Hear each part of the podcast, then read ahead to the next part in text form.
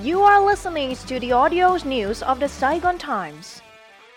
Hello and welcome to the Saigon Times podcast news.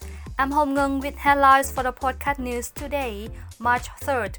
Vietnam urges protection of Iranian citizens' safety. Vietnam has called on the relevant parties to end the armed conflict between Russia and Ukraine, use dialogue to resolve tension and guarantee the security and safety of the Iranian people.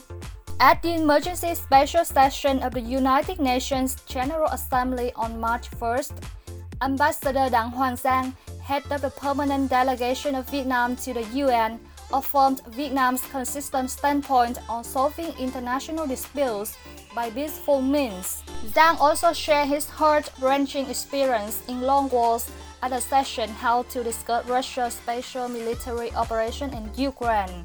Vietnam realized that wars and disputes often result from outdated theories on politics, violence, domination, and use of military force, he said, voicing concerns over the ongoing tension between Russia and Ukraine.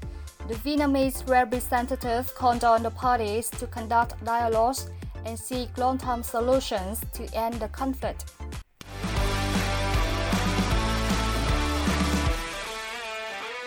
Vietnam seen having over one thousand five hundred rich people by twenty twenty-six.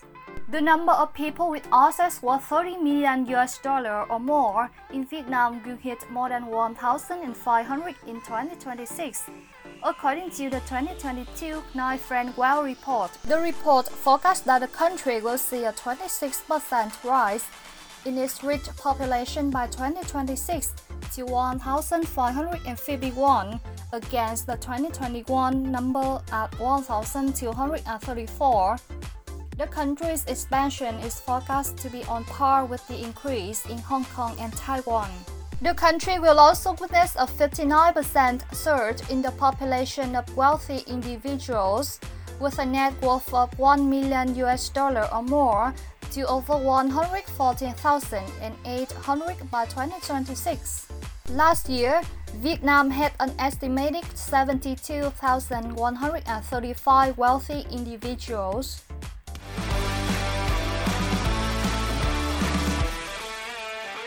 Vietnam no longer on Germany's list of countries at high COVID risk. The Germany-based Robert Koch Institute on Tuesday removed sixty countries and territories, including Vietnam, from the list of destinations at a high risk of COVID nineteen transmission. Those coming to Germany from Vietnam will no longer have to comply with relevant stringent regulations.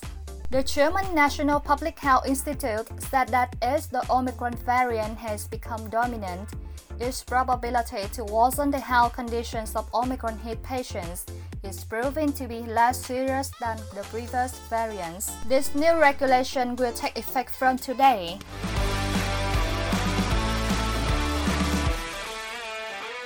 Health Ministry wants entry rules tightened.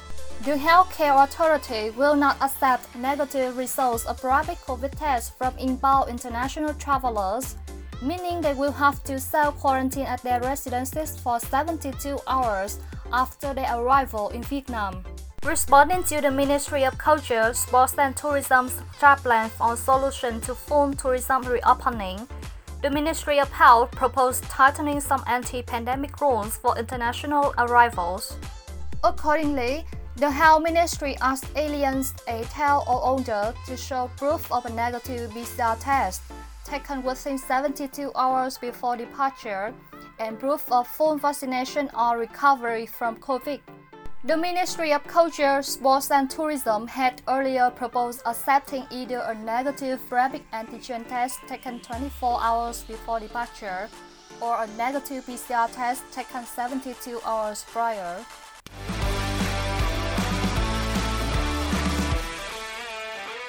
S M S banking fee set at eleven thousand dong per month. Commercial banks and telecommunications companies have agreed to offer a full packet S M S banking service at eleven thousand dong per user per month, after users have long complained about the high fee. Customers of some banks, such as Vietcombank, B I D V and Techcombank recently reported that the S M S banking fee for account balance inquiry increased by five to seven times compared to the pre-Tet holiday period.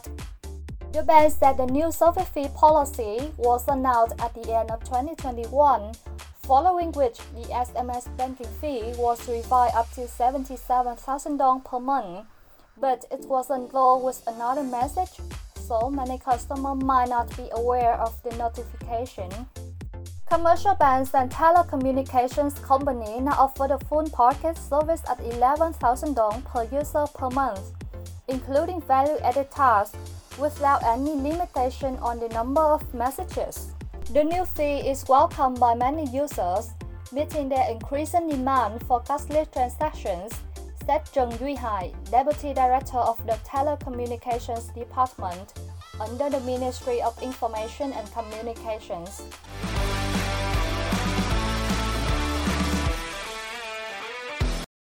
That's all for today. Thank you and see you in the next podcast news.